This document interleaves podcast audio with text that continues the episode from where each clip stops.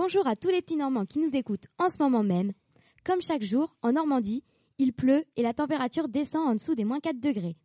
Nous avons l'honneur d'accueillir Charlotte, Andrea, Clara et notre technicien Théo.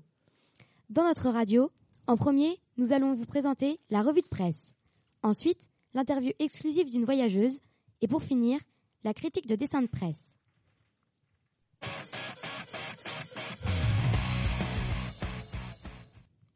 Maintenant, place à la revue de presse présentée par Charlotte.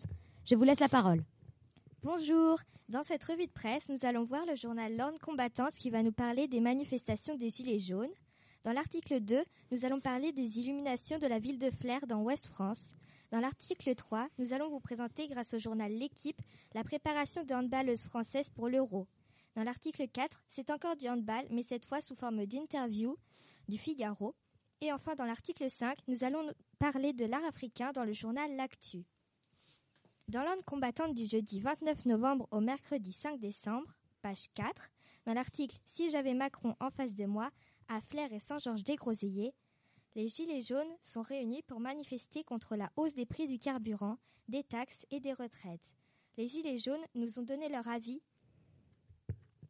pour, euh, tous de Macron pour l'image, on voit trois hommes en gilet jaune, dont un qui a écrit sur le sien Fais ton plein de carburant avec ton argent, mais sur le dos des Français. On voit bien le mécontentement des Français.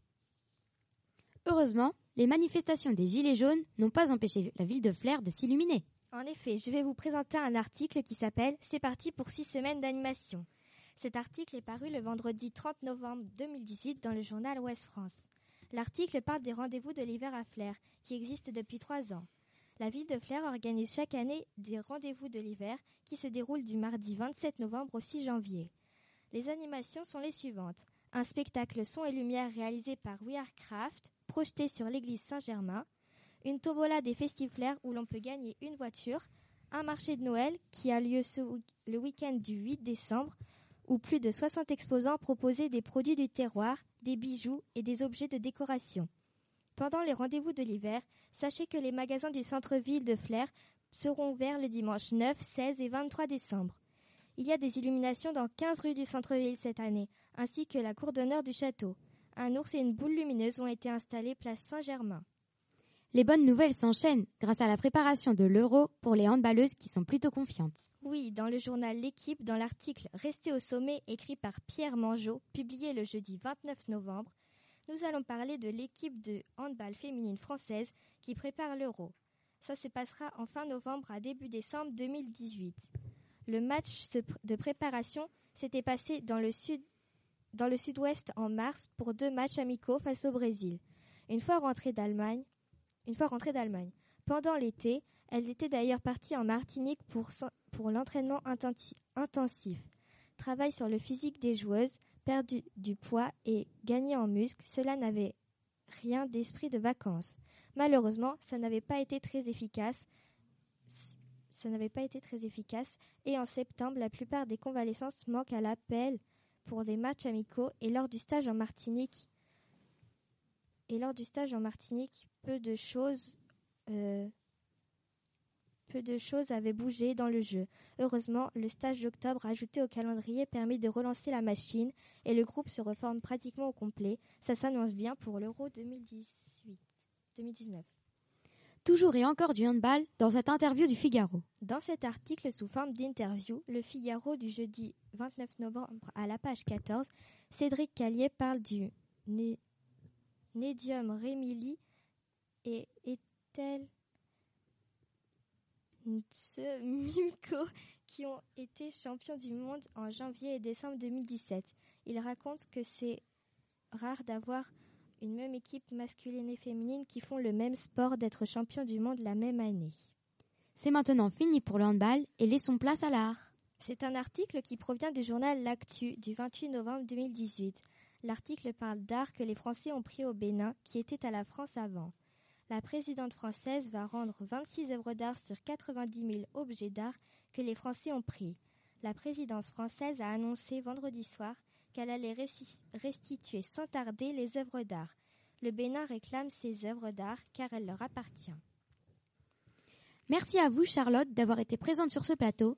Vous nous avez donné le plein d'actualités et on se retrouve demain à la même heure dans les petits Normands. Et maintenant Et maintenant, c'est parti pour l'interview d'Andrea avec la voyageuse Clara. Bonjour à toutes et à tous. Aujourd'hui, nous allons recevoir Clara qui va nous parler de son dernier voyage. Et n'oubliez pas d'être très attentif, car à la fin de cette émission, nous vous poserons une question qui vous permettra peut-être de gagner une somptueuse voiture. Bonjour Clara. Alors avant tout, pouvez-vous vous présenter en quelques mots? Bien sûr, mais avant, je voulais juste dire que je suis très heureuse d'être ici, sur ce plateau. Et pour répondre à votre question, eh bien, je m'appelle Clara, comme vous l'avez dit à l'instant, j'ai 23 ans et j'ai décidé de partir en Italie avec ma sœur pendant les vacances de Noël, juste avant mes derniers examens en études de psycho. D'accord. Et dites-moi pourquoi l'Italie en particulier? Alors, d'abord, ça faisait un long moment qu'avec ma sœur et moi, parlions et parlions et rêvions d'y aller ensemble pour la beauté de son paysage et bien évidemment sa gastronomie. Mais même si pour rien ne vous, même si pour rien vous cacher, je n'étais pas vraiment rassurée de prendre l'avion, car c'était la première fois que je, quittais notre belle France, mais finalement, tout s'est très bien passé. Combien de temps avez-vous passé là-bas? Malheureusement, je n'y restais que, que peu de temps, seulement quelques jours pour être plus précise, mais j'ai eu le temps de découvrir les choses qui pour moi sont les plus importantes.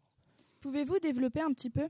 Eh bien, eh bien, visiter tranquillement les petites rues de Rome, manger de la plus, la plupart des, manger dans des, manger la plupart des, dans des restaurants typiques de cette ville, comme celui qui fut pour moi le meilleur sur une péniche, mais aussi la visite guidée de la tour de Pise, qui fut très intéressante, et, et le défilé du pape qui me permit d'avoir une sainte parole de sa part quand il me dit que Dieu te protège. Ah oui, le pape en personne. Exactement. Il avait organisé un défilé à l'occasion des fêtes de fin d'année dans les rues et la plus grande place du Vatican, suivi de ses fidèles. Il lançait des bonbons sur les enfants et comme je me trouvais à la fin du défilé, j'eus cette chance, effectivement. Qu'avez-vous retenu de cette expérience dans l'ensemble?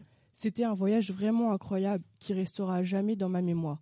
C'était quelque chose qu'il faut faire au moins une fois dans sa vie mais pour ma part, je compte bien y retourner peut-être même l'année prochaine. Merci à vous pour toutes ces informations et peut-être à un autre jour dans cette émission. Autrement, la question dont nous avons déjà parlé est qu'a dit le pape à notre invité? Le gagnant sera tiré au sort dans quelques instants. Ça avait l'air d'être un super voyage pour Clara. Nous remercions bien sûr Andrea pour ses questions pertinentes. C'est maintenant l'heure de la critique de, de dessin de presse.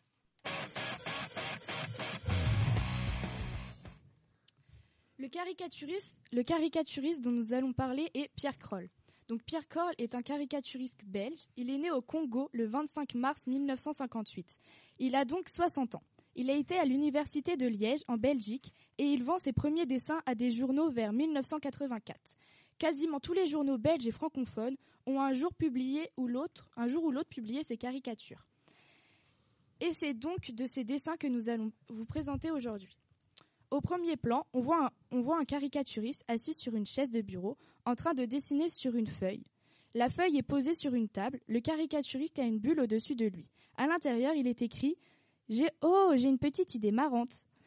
Autour de lui, au second plan, se tient beaucoup de personnes comme une femme qui dit dans sa bulle Pas sur les femmes, un handicapé qui dit Pas sur les handicapés, un homme de couleur qui dit Attention à toi, un rabbin qui dit Pas sur les juifs, un imam, qui, un, imam un évêque, tous ont une bulle, au-dessus d'eux. Les personnes au second point ont l'air énervées. Le rabbin, l'évêque ou l'imam ont des vêtements symbolisant leur religion. La femme porte une robe et un collier. L'handicapé se tient sur son fauteuil roulant. Le dessin est en noir et blanc. Analyse.